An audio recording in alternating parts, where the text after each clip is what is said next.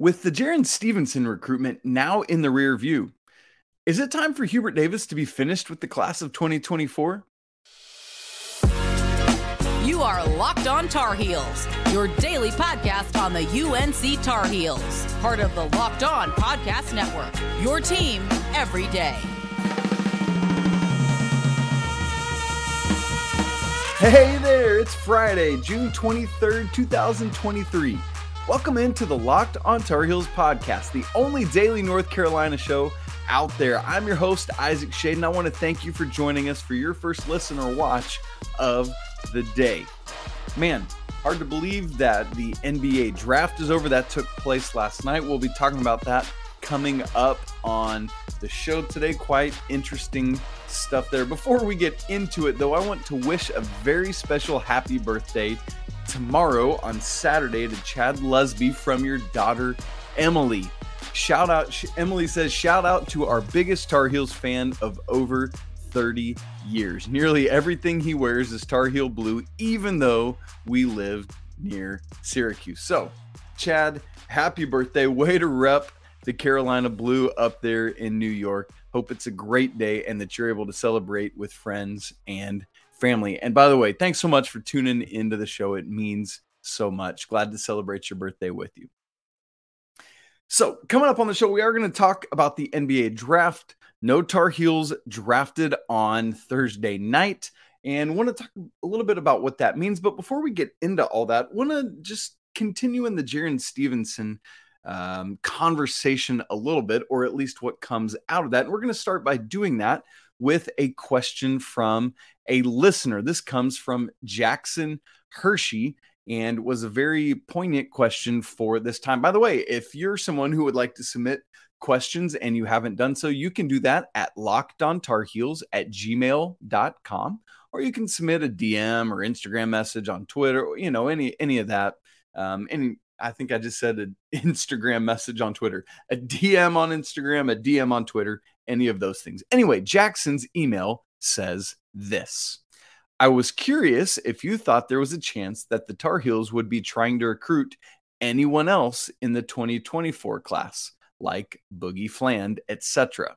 This is a great question from Jackson uh, to be able to look at. Okay, so where do the Tar Heels go next in the class of 2024? Or do they go anywhere else in the class of 2024?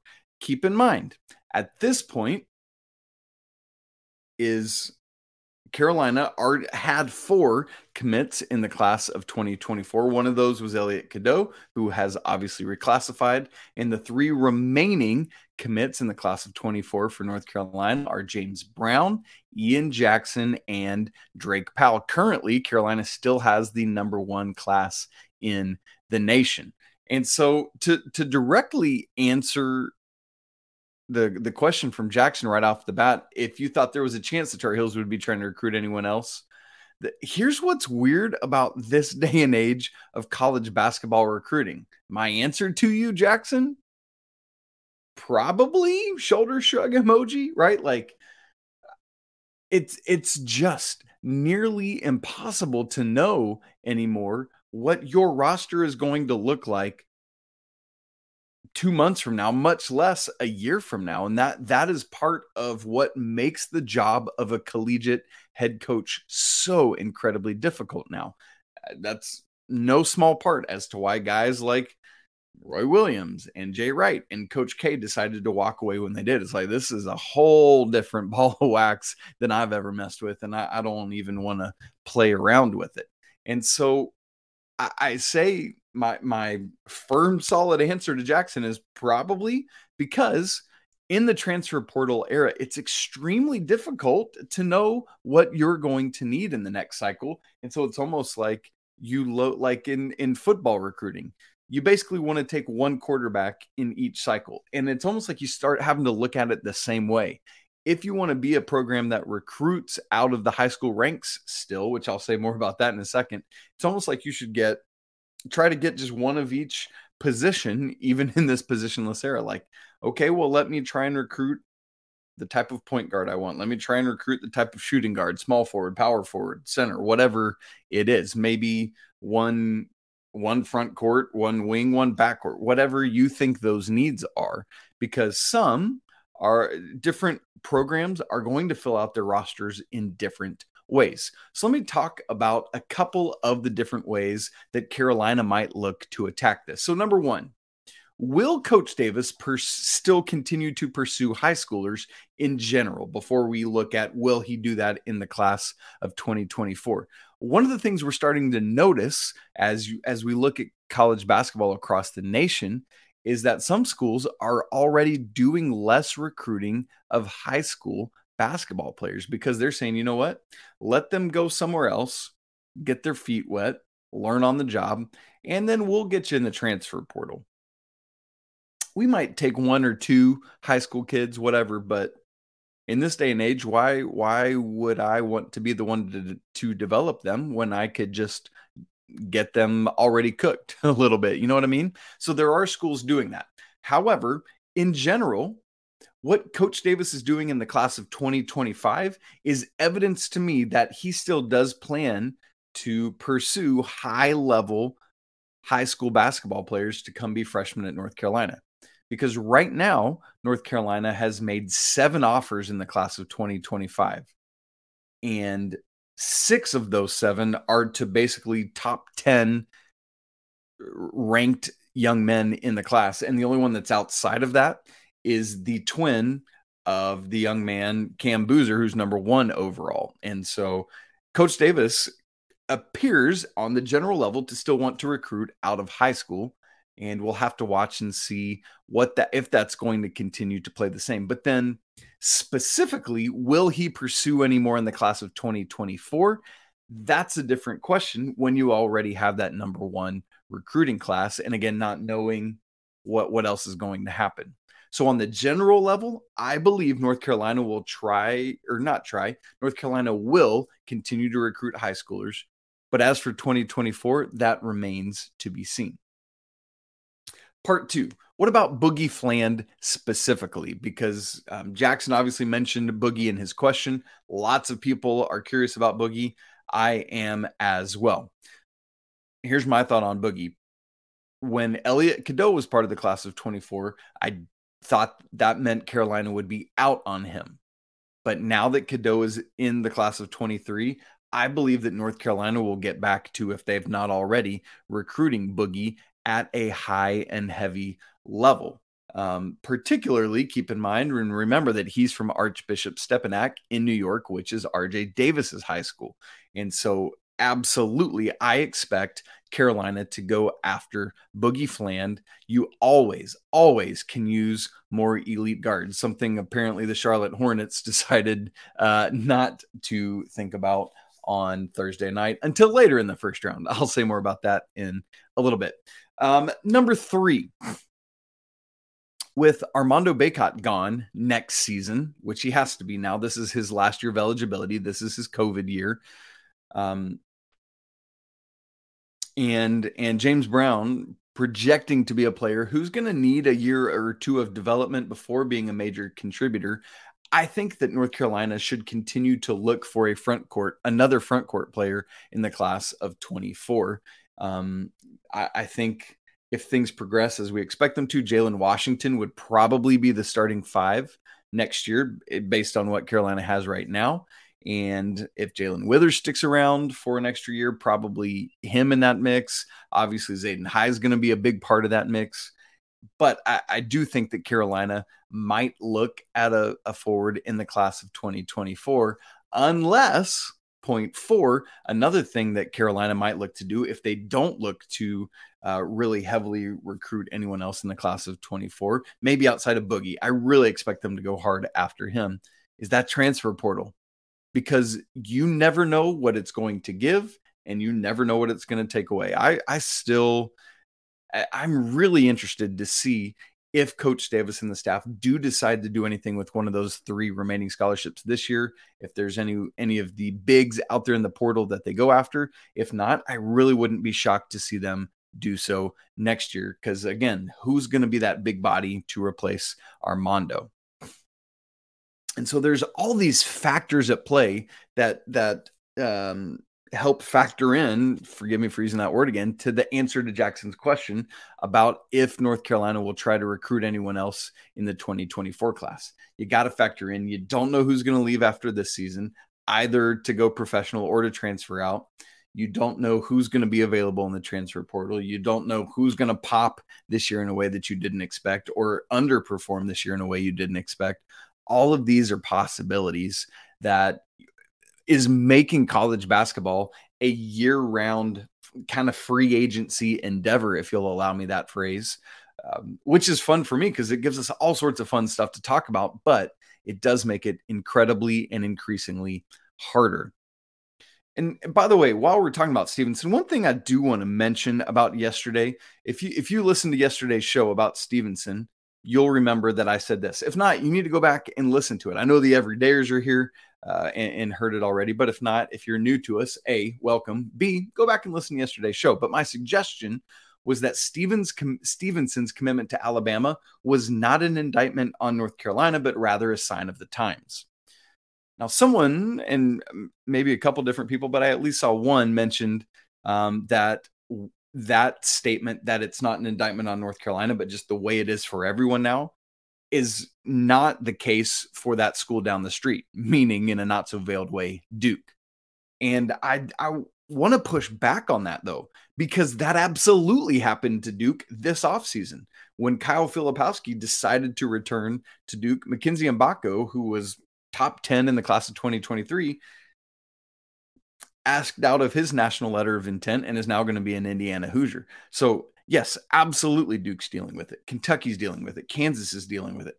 Everyone is Texas has had guys do it. Ron Holland decommitted from Texas. It's happening all over the place in various and different ways, but it's not just North Carolina. It's happening to Duke as well. It's the it's just the cost of doing business now, especially at the highest level. Well, Coming up here in just a second, we do want to talk about draft night, some things that happened um, surrounding North Carolina and in general. We're going to get to all of that in just a second, find out what's going on with the Tar Heels. But before we do, this episode is brought to you by our friends at Bird Dogs. Friends, let me just tell you, Bird Dog shorts and pants, they make you look good. I'm, in fact, I'm, as you're watching this today on Friday, I'm out hiking with my family and some friends, and I'm literally wearing my bird dog shorts. I've already got them laid out to put on in the morning when I get up. And I say in the morning because it, it's late. I stayed up for after the uh, NBA draft. I kept refreshing to, to wait and see if I could get some news on, on Leaky or Pete Nance or anything like that. But anyway, uh, any, my my outfit is laid out for the morning, ready to go, and you better believe those bird dog shorts are part of the equation. One of the things that Bird Dogs has done is they have these stretch khaki shorts that are designed to fit slimmer through the thigh and leg, giving you a truly sculpted look. They do the exact same thing as Lululemon, but they fit way better because they're not made of stiff, restricting cotton like some other brands. How do they pull that off? Well, Bird Dogs fixed that by inventing a cloud knit fabric that kind of looks like khaki, but it stretches so that you get a slimmer fit without sacrificing movement. One of my favorite things is I'm really sensitive to like ugh kind of smells. And so I love that Bird Dogs have this anti stink sweat wicking fabric that keeps you cool and dry all day long. So, friends, go to birddogs.com slash locked on college for a free Yeti style tumbler with your order. Once again, that's birddogs.com slash locked on college for a free Yeti style tumbler. You're not going to want to take your bird dogs off all summer long. We promise you. March Madness is right around the corner. If you want to win your office pool, you need to stay caught up with all the college basketball action with the Locked On College Basketball Podcast. Every Monday, Andy Patton and Isaac Schade recap the biggest stories in college basketball, keep you up to date on the NCAA tournament bubble, and get you ready for the upcoming week of games. From the Big East to the Mountain West and everywhere in between, Andy and Isaac have college hoops covered on the Locked On College Basketball Podcast. Available on YouTube and wherever you get podcasts. Part of the Locked On Podcast Network. Your team every day. Okay, so um, as of the time of this recording, we do not have an update on Leaky Black or Pete Nance. I've been refreshing and refreshing and refreshing and refreshing to try to see if I could find out any information on maybe them signing with somebody, uh, but it's just not meant to be yet. So hopefully that news will come at some point. I'm gonna re- like as I'm talking, I'm gonna refresh it one more time to see if we can find any information as we're talking here. Stay with me. Let's see. Leaky Black.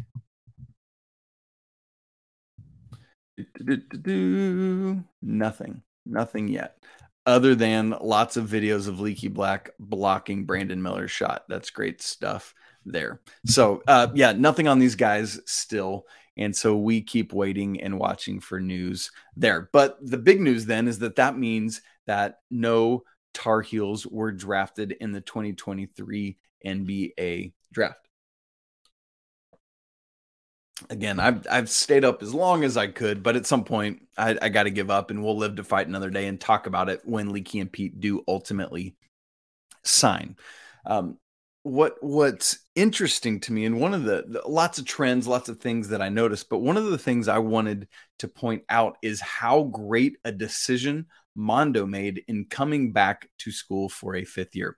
If you've been around college basketball much lately or or listened to me talk either here or on locked on college basketball you know one of the things one of the trends that's going on is that the nba does not value the traditional bigs or utilize the traditional bigs in the same way that college basketball does. And so now there's this disconnect of guys like Armando Bacot that would have been high level first round draft picks a decade, decade and a half, two decades ago that now just simply go undrafted. Let me give you some examples of exactly what I mean. There's a whole bunch of notable names, guys that were not drafted. Um, but let me just list off some of the high level bigs from college basketball this year that were in the draft that didn't get drafted.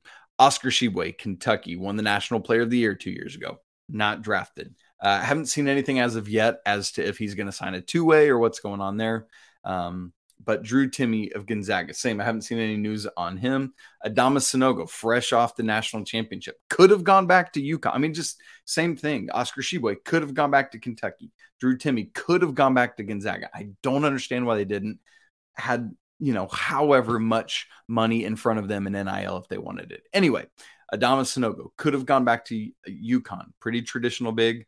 Um, didn't get drafted, has signed a two way contract with the Bulls. Keep in mind, teams, NBA teams have three two way contracts now. So essentially, there are 30 more jobs around the league. Azuolas Tubelis, Arizona, could have come back, didn't, didn't get drafted. Two way with the 76ers. Colin Castleton, Florida, big dude, didn't get drafted. Two way with the Lakers. Charles Bediako, Alabama, decided to stay in the draft, was not drafted. Just all of these bigs that could have come back to school and probably could have done very, very well in the NIL space, but just didn't and didn't get drafted. And I mean, multiple other names, but uh, guys that are more like backcourt players as well. Some of them, let me just name them off. Terquavion Smith, NC State, another guy that's signed a 2A with the 76ers. Same with Ricky Council, Arkansas, signed a 2A with the 76ers. Sir'Jabari Rice from Texas, 2A with the Spurs. Pretty cool. He'll get to stay there in state. Markquis Nowell, what a great NCAA tournament run he had from K State. Not drafted. 2A with Toronto. Mike Miles, TCU, same thing. 2A with the Mavs. Adam Flagler, Baylor, did not get drafted. And so just a whole bunch of there's and there's always names. There's just not enough slots for the amount of guys that there are. But specifically with these bigs, it's just really, really curious to me. But it makes it all the more for me a, such a wise decision for Armando to come back because I, I think there is going to be a place for him playing professional basketball somewhere. I say I think I know there is going to be a place for him playing professional basketball somewhere when he's done at North Carolina after this season. And yes, he will be out of eligibility after this year. But why not come back one more time to this place he loves, finish off anything else he needs to do with his academic work, and um, continue to set himself up. He's talked about all the connections he's made while he's at North Carolina in the business world, which is what his degree's in. Um, and the the opportunity to earn all the money that he's earning. I mean, he's just doing a great job with that. Not to mention kind of a redemption year after what happened last year. And so I, I think Armando has made a great choice by coming back. Same with Hunter Dickinson um, from from Michigan, who's now at Kansas this upcoming season. Now he's he's stepped out and hit threes um, at a at a little bit of a higher rate.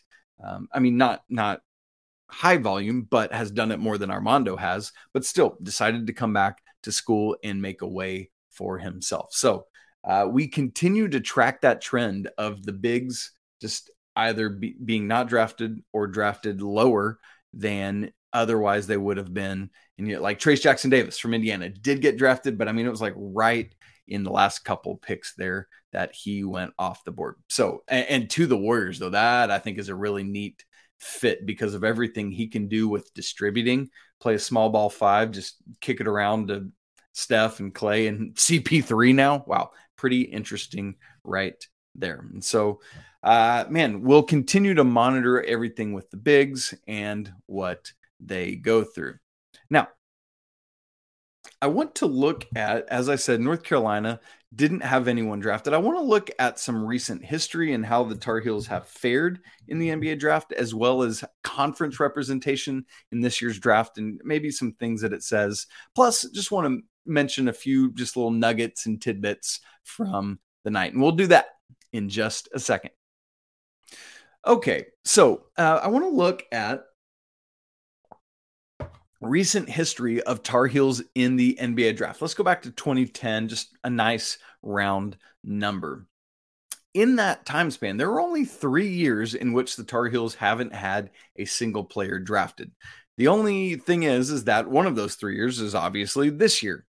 And I am technically counting 2022 last year as a year in which the Tar Heels had someone drafted, even though it was somebody, Walker Kessler, who had played for North Carolina, went to Auburn and was drafted out of North out, of Auburn, excuse me. So um, I can hear an argument on either side of counting him or not counting him.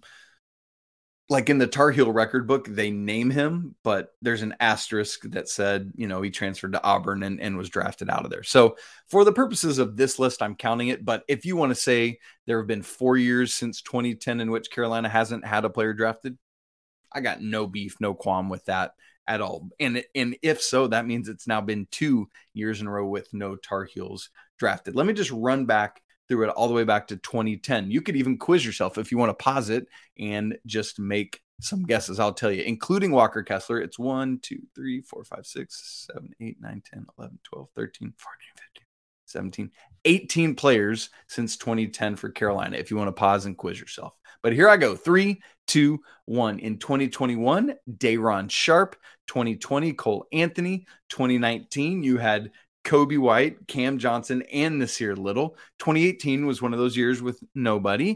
2017, Justin Jackson and Tony Bradley, fresh off that national championship. 2016, both Brice Johnson and Marcus Paige, fresh off of the national championship. Ugh, and then 2015, JP Tokoto. 2014, flip those initials around, PJ Hairston. 2013, Reggie Bullock. 2012, you had that quartet of Harrison Barnes, Kendall Marshall, and Tyler Zeller. Pretty wild there. 2011 was nobody. And then 2010 was Easy Ed Davis going all the way back. So, some interesting things about that. The majority of the, the players on this list are first rounders. Only Marcus Paige and JP Tokoto were second rounders on that list. And I, like, if you do take Walker Kessler out of the equation, I mean, you're you're looking at a thing where you've only had two players drafted in the past four years. And I, I don't know if you call that troubling or just you know it there's an ebb and flow to it right? Like and so that's that's a little bit of something to reckon with there is what, what's that going to look like for north carolina? Well you, you look you think ahead early to the 2024 draft. Um like will armando find his way into it? Will rj overcome his size and and get drafted? I i just don't honestly I just don't see it with those guys, not because of them or what they do, but because of what the NBA does and doesn't value. I mean, you've got Elliot Cadeau, who projects to be somebody that could be drafted next year. Um, Harrison Ingram, remember, had one and done um, talk headed into college. It didn't pan out at Stanford, but if he blows up this year for the Tar Heels, there, there's possibilities there. So uh, we will wait and see what's going on there. And then you expect the year after that, Ian Jackson to be drafted in 25. So I, I think we will have Tar Heels, but it's just interesting to keep that perspective and see where things are at. I, I don't think it's anything to worry about, and I don't think you should either. But again, just just it's helpful to look at. In terms of conference breakdown of the 2023 NBA draft, would you like to guess which conference had the most players picked in the the totality, not just the first round, both rounds of the 2023 NBA draft? If you want to guess, pause it, and I'm going to tell you right now, it is the SEC. They had 10 players drafted. Pretty, uh, don't think I would have guessed that before I started my draft prep. Anyway, Big Ten was second with eight. ACC and Big East tied for third with five. Big 12, Pac 12 each had four. Uh, American Athletic Conference and WCC each had three. And then A10, MAC, SOCON, and Missouri Valley each had one. For the ACC, it's interesting. There were only two first rounders for the ACC, both of them from Duke. It was Dereck Lively and Dariq Whitehead. Really interesting stuff there. So, you know, we, we talked about the North Carolina side of things. It's like, okay, well, there's been all this talk in recent years about the ACC not being as good. And now you've only got these two players uh, dra- drafted in the first round. Is something wrong with the conference? I just, no, I don't think so. And we're going to have with with how Duke is projecting ahead of next year, how Miami's projecting. Some of some folks are starting to believe in North Carolina. Virginia is always going to be around. I think the ACC is going to be back a little bit in the national view next season. So I'm not too worried about that. Uh, just a couple interesting nuggets, tidbits from the NBA draft before we get out of here. Did you see that GG Jackson fell all the way to 45th? Wow, I I just did not see that coming. I knew that he was not going to be drafted as high as we would have anticipated, maybe ahead of last college basketball season. But I thought he would have been either a fringe first rounder or very early in the second round. But Fid fell to the middle of the second round here. Now, earlier in talking about the Hornets, you know, I, t- I talked about choosing Miller over Scoot, and not having that guard. But here's what's in, and and that's obviously a controversial choice, taking Brandon Miller over Scoot. What I've said all along is I know there's a lot of Hornets fans that that overlap between Hornets and, and Tar Heels. So welcome to you Hornets fans out there. But my thing all along is at two, you just take whichever of those guys you think is the better prospect. Don't worry about fit. It's definitely best prospect available. And clearly, from what the Hornets said, they thought all along that that was Brandon Miller. That's who they were leaning to.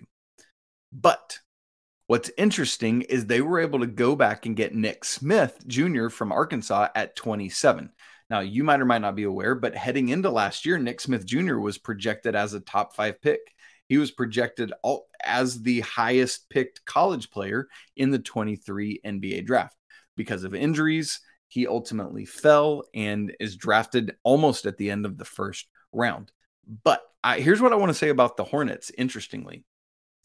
If Nick Smith can be that top five level pick that that most people thought he would be coming out of high school, I'm not saying he's going to be Scoot Henderson, but in in essence, if he can be that level, then it's almost like they didn't have to pick between Brandon Miller and Scoot Henderson because they got Brandon Miller and Scoot Henderson in the form of Nick Smith Jr. Does that make sense? And so, in some ways, you know, I, I know that the Hornets had no way of knowing they could get Nick Smith Jr. at 27, but in some ways, they played this brilliantly because they got both. They got essentially, if Nick Smith Jr. can live up to that, two top five picks without having to choose between one of them. Does that make sense? Pretty savvy. We'll see if it plays out, though. A lot of it's going to depend depend on Nick Smith Jr.'s health. A lot of it's going to depend on how Brandon Miller does. Some his worst basketball was in the tournament. Leaky, you know how much Leaky held him down, And then against the most stalwart defensive teams he played this year, in Houston, for example, was one of his worst scoring games of the season. So we'll keep an eye on Brandon Miller, see what happens there.